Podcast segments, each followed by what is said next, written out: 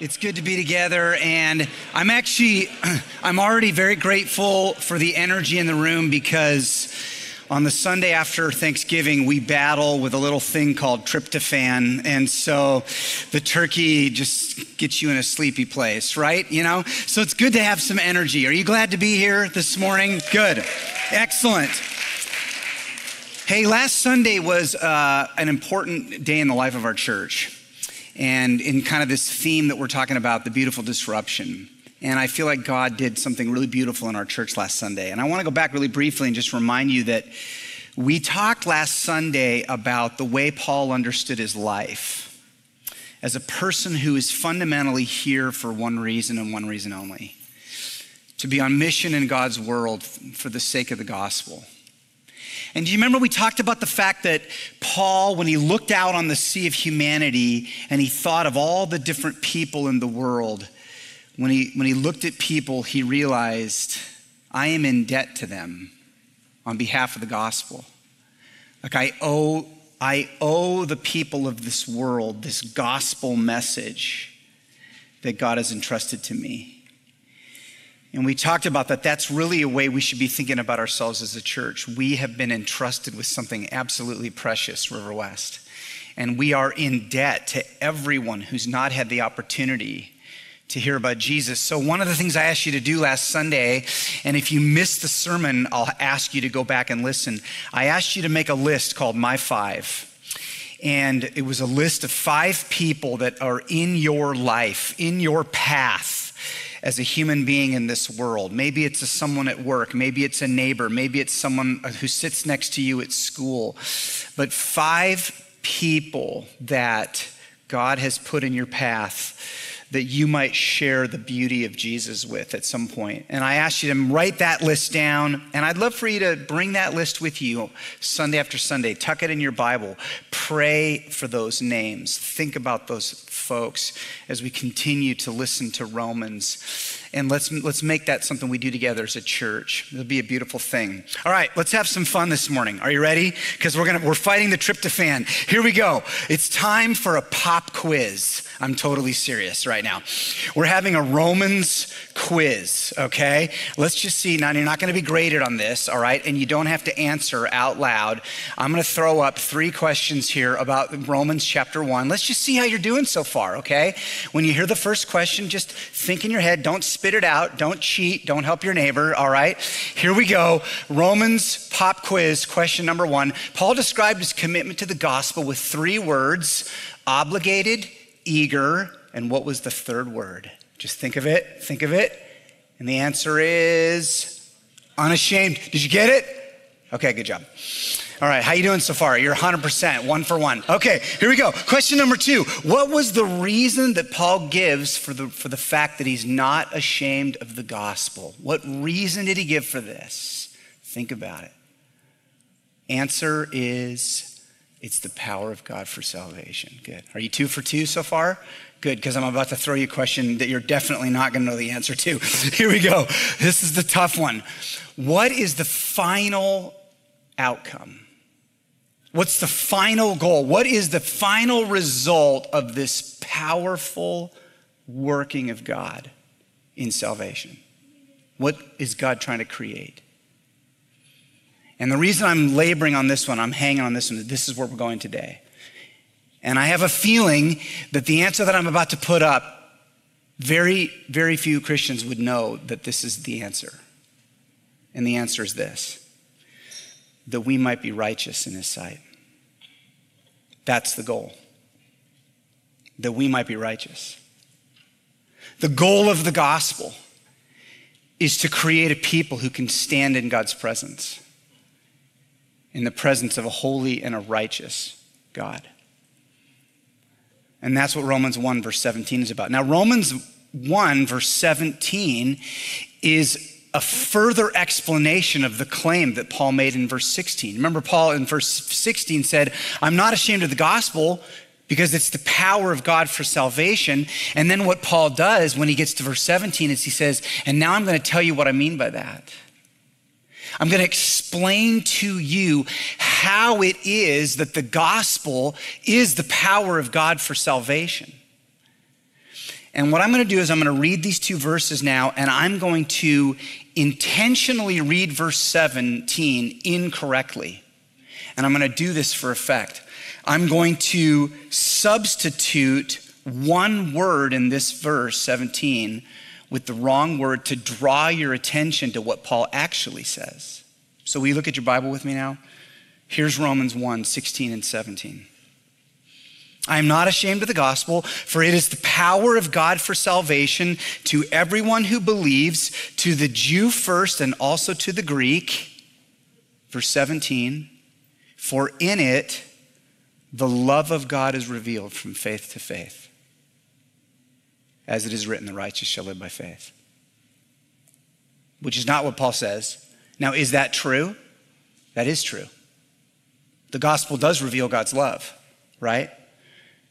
But that's not what Paul's talking about in this verse. I could, I could pick countless words.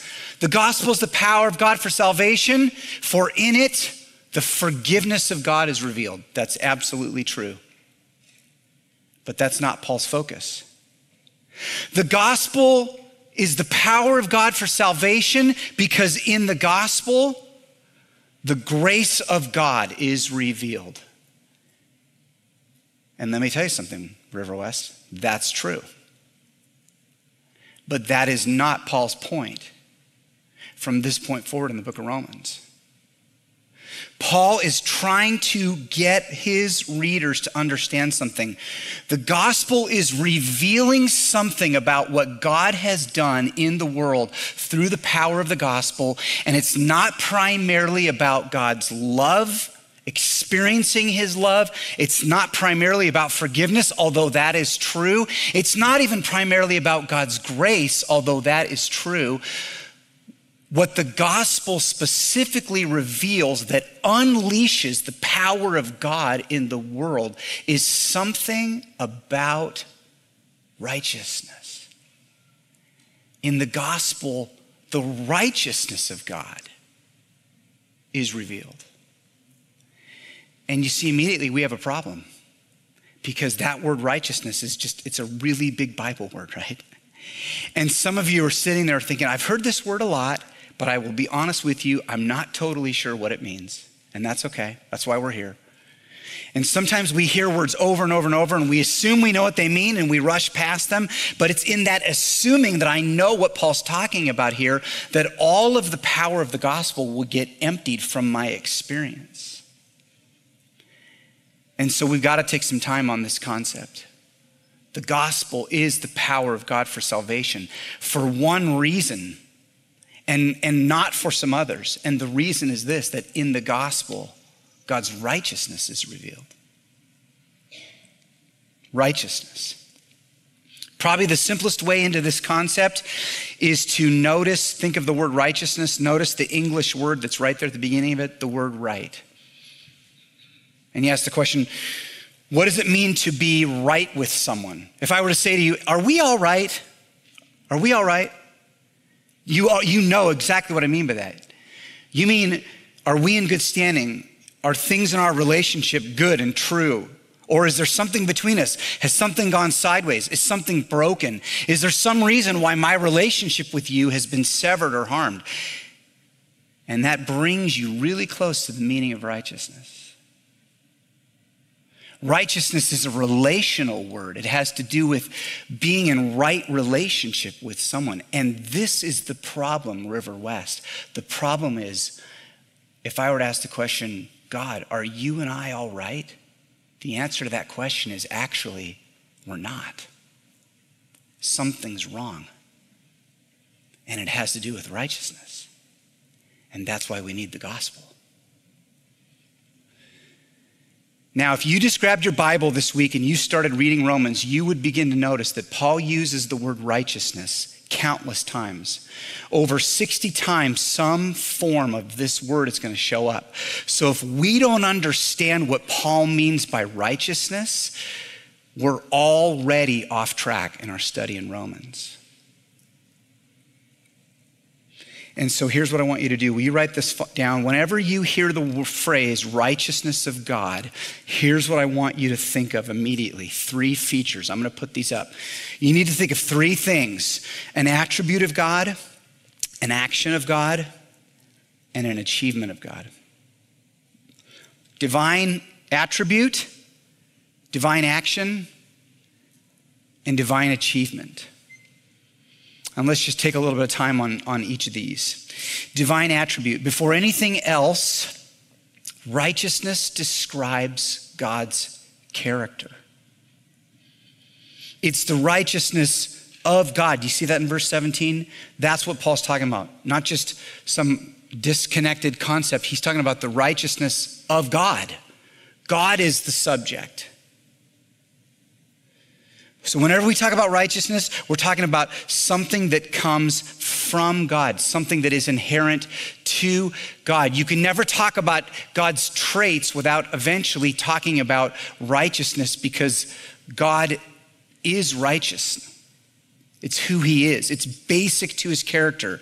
As heat is to fire, righteousness is to God. As rain is to Oregon, righteousness is to God, okay?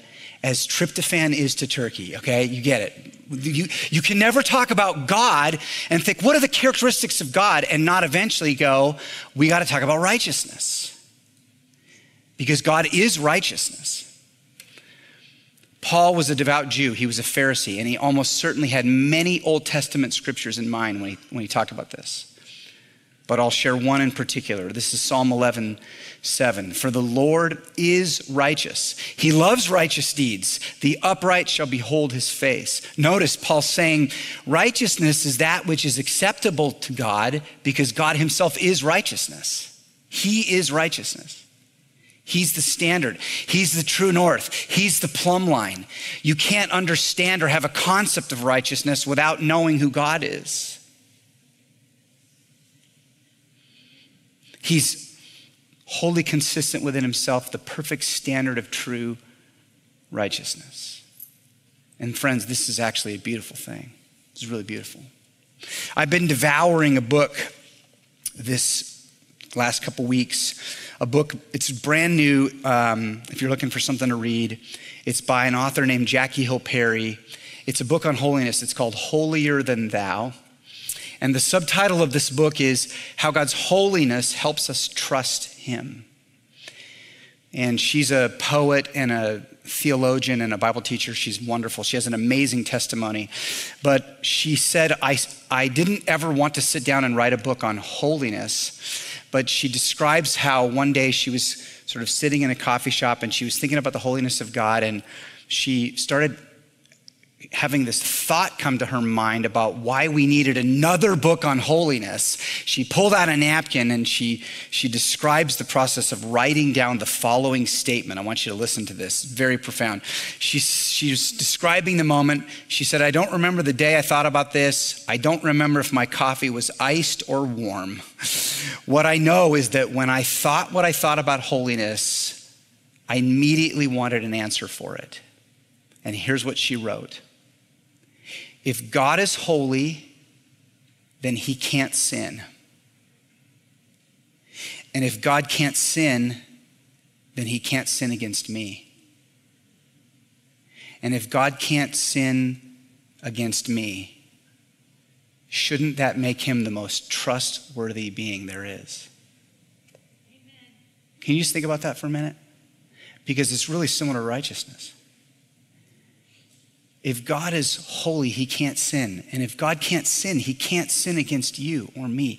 And if God can't sin against you, then he is the person in the universe that you can trust with your life more than anyone else.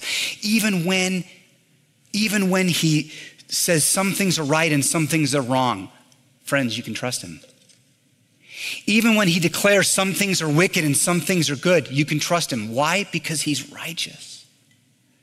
Even when he places boundaries in your life, you can trust him. Why? Because he's righteous. He's perfect in all of his judgments. Amen? Amen? But immediately we have a problem, and the problem is this that part of this, the attribute of God, it can't be the primary thing that Paul's talking about here. We look back at verse 17. Paul cannot be talking primarily about an attribute of God. And here's why. Because Paul is saying that whatever is happening in the gospel, something's being revealed, a mystery is being uncovered. But here's the thing we already got a perfect revelation of God's righteousness in the Old Testament. The Old Testament law showed us God's righteousness perfectly. And Paul says, but with the gospel, something, something new is being revealed, it's being uncovered. It has to do with God's righteousness. So it cannot just be something about his character. There's something else going on here. And that brings us to the second aspect, and that is divine action. So, divine attribute, absolutely. But whenever Paul talks about the righteousness of God, he's talking about action, or think of it as divine activity. The righteousness of God involves action, God acting in a way that is consistent with his righteous character. This is where attribute becomes action. This is where God puts his money where his mouth is, all right, to use a really kind of grotesque phrase. This is God saying, here's a trait that's true of me, and now I'm going to demonstrate it through my action. And throughout Scripture, what we find is that God's righteousness and his action are always placed next to each other, always in salvation. We know, we know Paul's talking about this because Paul's talking about the gospel is the power of God for salvation. And what does it reveal? It reveals his righteousness. God acting in a saving way, revealing his righteousness. And if you were to read through the Psalms, you would find all of these places where the righteousness of God and the salvation of God are set together. Let me just show you one. Here's Psalm 98 2. The Lord has made known his salvation, he has revealed his righteousness in the sight of the nations. Does that sound familiar? That's basically Romans 1 16 and 17. Look at that. Paul's just saying, the gospel is the power of God for salvation, for in it the righteousness of God is revealed. And the reason this verse matters so much to the people of Israel is that they believed God was righteous. And they wanted the nations to know the righteousness of God. And they knew, God, there's one thing that you could do in our world that would demonstrate beyond a shadow of a doubt your righteous character, and that is show up in salvation. Show the nations. Put your money where your, where your mouth is. Let your action demonstrate your attribute, which is a really good thing, right? You know that your actions speak louder than your words, right? You know this. When I was a young man, right before Kathy and I got married, I shared with her a claim, sort of a boastful claim about myself that I should have never said to her, okay? Young men, pay very close attention to the story that I'm about to tell you. Kath and I were talking, and we were talking about communication, and, and I had a very high view of myself at this point, and I, I said to Kathy, you know, I'm actually a pretty good listener, okay? Which, okay, Okay, young married people, let me give you a hint here. That's a claim you should make like 40 years into marriage, all right? Not, not, not four days before marriage, right? Because Kathy quickly noted after a couple of months how poor of a listener I actually was, right? Your actions speak louder than your words. And this is true of God as well. You say, is God righteous? Absolutely. How does God reveal, how does God demonstrate righteousness? through salvation. But let me tell you a problem we have, River West. That's, that also cannot be what Paul's talking about only in this verse. He can't just be talking about God showing up to act in salvation. Because when God shows up to act in salvation, two things are going to happen. He's going to judge wickedness and he's going to vindicate righteousness. That's what salvation is. God judging wickedness. And, and oh, how we long for that. Everyone wants judgment, and no one wants judgment.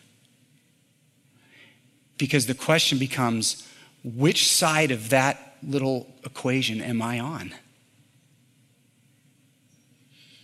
Is it good news for God to show up to judge wickedness and vindicate righteousness? I guess it depends on whether or not I think I'm perfectly righteous. And so I should pause really quickly before I say, it's such good news for God to reveal his righteousness because River West, the righteousness of God is actually my problem. It's precisely the issue that I have. Before we can receive righteousness as good news, we first have to recognize that righteousness is our problem because none of us is righteous and we know it. And Paul's going to go out of his way to demonstrate it. From verse 18 on, all the way into chapter 3, he is going to make a very conclusive, airtight argument for why there is no human being on earth who is righteous, who on their own could stand before a holy God. Paul is going to say, All have sinned and fall short of the glory of God. If you don't understand that, you can't even begin to understand the gospel. No one is righteous. But God requires righteousness because He is righteous. That's His nature. So, the one thing that God requires in order for me to stand in His presence and have a relationship with Him is the very thing that I could never bring to the equation. Imagine if you were applying for a university, you'd submitted your application and the university called you and they said, We've got really good news. Here's what we require for admittance into our university. Such good news. You have to have a 4.0 and a 1600 on the SATs, okay? Good news. You'd be like, How is that possibly good news for me, okay? And that's exactly what we're talking about here. God says, Good news. Here's what is required for you to be in my presence perfect righteousness. To which the believer says, The one thing that I need is the one thing that I could never contribute. So, how could this possibly be good? How could the gospel be good news if what the gospel is revealing is the righteousness of God? And that's what brings us to our third feature, which is divine achievement. I'm going to give you a five word summary of the book of Romans. God achieves what God demands. That's Romans. God achieves what God demands. Is righteousness the divine attribute? Absolutely, but on its own, that is not good news for me. Is righteousness divine action? Absolutely, but on its own, that is not good news for me. And so there's a third thing that God reveals in the gospel, and it's something that God achieves on my behalf. And suddenly, the diamond of the gospel gets set against black velvet, and I see all of the glimmer and beauty and joy.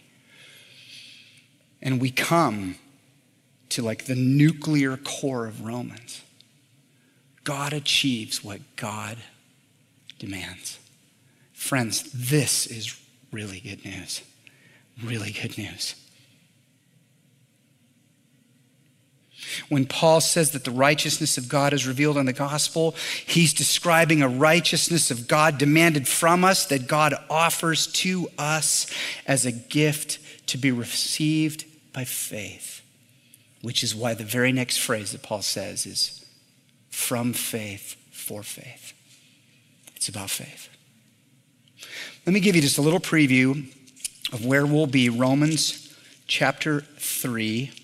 I may be retired by the time we get to this chapter, but Romans 3. This is like, I'm just going to read this passage and you're going to see all the things that I've been talking about in one kind of three verse summary.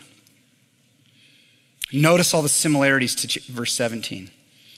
But now, Romans 3:21, but now the righteousness of God has been manifested, that's a lot like revealed, apart from the law, although the law and the prophets bear witness to it, the righteousness of God through faith in Jesus Christ for all who believe, for there is no distinction, for all have sinned and fall short of the glory of God and are justified, which is just the verbal form of righteousness. That just means they're righteous by God, justified by his grace as a gift through the redemption that is in Jesus Christ.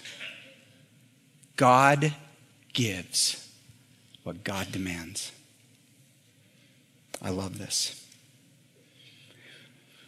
There's three things that you need to know. Every time we come to the word righteousness in Romans, Paul's going to talk about three things. And I'm just going to preview these because we're going to unpack them more as we study. And by the way, let me just remind you, let me just remind you if you don't get this, everything from here on out, Romans, is just going to fly over your head. But that's not even the most important thing. If you don't get this, you do not have the one thing that you must have to be able to stand before God, both now and someday in the future when there's a judgment. You're going to have to be able to stand in God's presence, and you're going to need perfect righteousness. So, this is not just, I'm not up here just messing around. I'm talking about the most important thing that a Christian needs to know about their eternal destination. This is critical. And every time Paul talks about righteousness, he's, he's going to say three things. First, he's going to say, it's a gift. Righteousness is a gift. You can't earn it. You can't accomplish it. You can't obtain it. It doesn't matter how hard you work, you will never get there. It's a gift. Romans 5:17. There's many places I could go. Romans 5:17. Do we have that one, Zach? For if because of one man's trespass, he's talking about Adam, death reigned through that one man, much more will those who receive the abundance of grace and the free gift of righteousness reign in life to the one man, Jesus Christ. And then later in 10, he'll say, Don't even try to earn it. You can't earn it. This last week, I was standing in my kitchen and we're doing some remodeling in our basement. And our carpenter came through, really wonderful guy. And he was telling me about his Christmas traditions. And uh, this is a, one of these stories where, as a pastor, you just you just realize I just was given the perfect invitation to preach the gospel.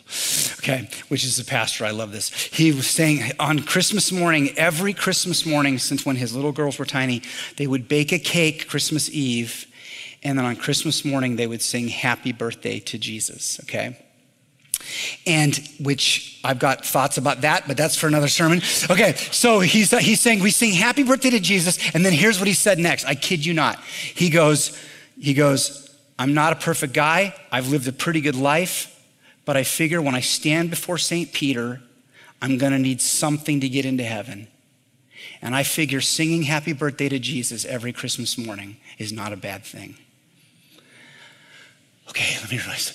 This is okay. This is a past. This is me like sweating from. I'm like, oh my gosh. If I if I do not share the gospel right now, I am not just a horrible pastor. I'm a horrible human being. Okay. And I said that is interesting because this is what's amazing about Christianity, is that you and I could never do anything to stand before Jesus. So God in his grace gives us perfect righteousness. I mean, I've been studying Romans chapter 1, verse 17, okay? Right? It's human nature to think maybe I should just try, and maybe if I fail, I'll try a little bit harder. And Paul's going to say, it's a gift. It's a gift. Here's the second thing Paul is always going to say it's a gift and it's alien. It's alien. Now, don't think little green men running around, okay? When I say alien, what I mean is righteousness is alien to you, it's outside of you. This is external, this is something that is not inherent to you, it comes from outside. And Paul's going to say, What I'm talking about is a perfect record, a righteousness that somehow in the, in the logic and the mathematics of the gospel gets credited to your account. And how that works, we'll discover in Romans chapter 4. But the point is, you, from this, from the moment you, you become united with Christ in faith, you have credited to, to your account a perfect righteousness that you carry with you throughout your life and to the day of judgment. When I was a junior in high school, it was the last class of my junior year. It was my, it was my creative writing class. And I was, I walked into, it was the final. And when I walked in, the teacher said, everybody sit down. And she handed all of us a piece of paper and a pen. And she put a question on the board, some really complex question. And she said, write a five page paper responding to this question. I can't even remember what the question was because I'm so traumatized by what happened next. So, what happened next for me over the course of the next two hours is that my brain shut down completely. Have you ever had this experience? I'm not just talking writer's block, I'm talking like brain block. I'm talking, I was like a dumb animal for two and a half hours. I couldn't think of anything. I was, I was like 15 minutes from the time limit, and I had on my piece of paper my name. And that's it. And that took a lot of energy to get out. Now imagine me in that moment walking forward with a blank piece of paper. That's me and righteousness. But what if, just as I was about to set down my blank piece of paper, what if another student came up and ripped that piece of paper out of my hand, took that blank piece of paper, and wrote her name on it. And then she put in my hand her perfectly executed essay where she had scratched out her name and wrote my name on it. I'm not recommending this, okay? This is cheating, okay? It's an illustration. Some of you are already, you're not getting it, okay? There's no extra credit here for being morally high ground, okay? It's an illustration. But what if that happened where suddenly I set down a perfect essay? This is alien righteousness. This is the record of Jesus that gets credited to my account.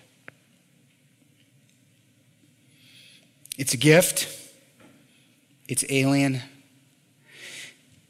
And finally, and this is where I'm going to end, it's received through faith. Faith. Faith is the key. I'm going to have the worship team come. And I'm going to tell you about faith. Will you look back at verse 17 in your Bible? Did you notice how many times Paul mentions faith in two verses? I'm not ashamed of the gospel. Why? Because it's the power of God for salvation. Oh, but to who? To those who believe. For in it the righteousness of God is revealed. And look at the next phrase from faith for faith, which was probably a way of Paul saying, from the very beginning of your Christian journey to the very end, the thing that connects you to the righteousness of Jesus is faith. Faith is not something that you do that is righteous in and of itself. Faith simply connects you to Jesus Christ and his perfect record. And it does it right at the beginning. The moment you put your faith in Jesus Christ, God immediately credits to you Jesus' perfect righteousness. That is a miracle. And then you live out the rest of your Christian life connected to Jesus. And you actually even begin to change. His perfect righteousness not only credited to you, but beginning to transform your heart and your life so that you begin to look more and more and more like Jesus every day. This, folks, is absolutely beautiful. I'll close with one of my favorite verses. The Apostle Paul, Galatians 2, verse 20. Remember, Paul said? Paul said, I've been crucified with Christ, and I no longer live, but Christ lives in me. And the life I now live in this body, I live by faith in the Son of God who loved me and died for me. I think Paul's talking about righteousness.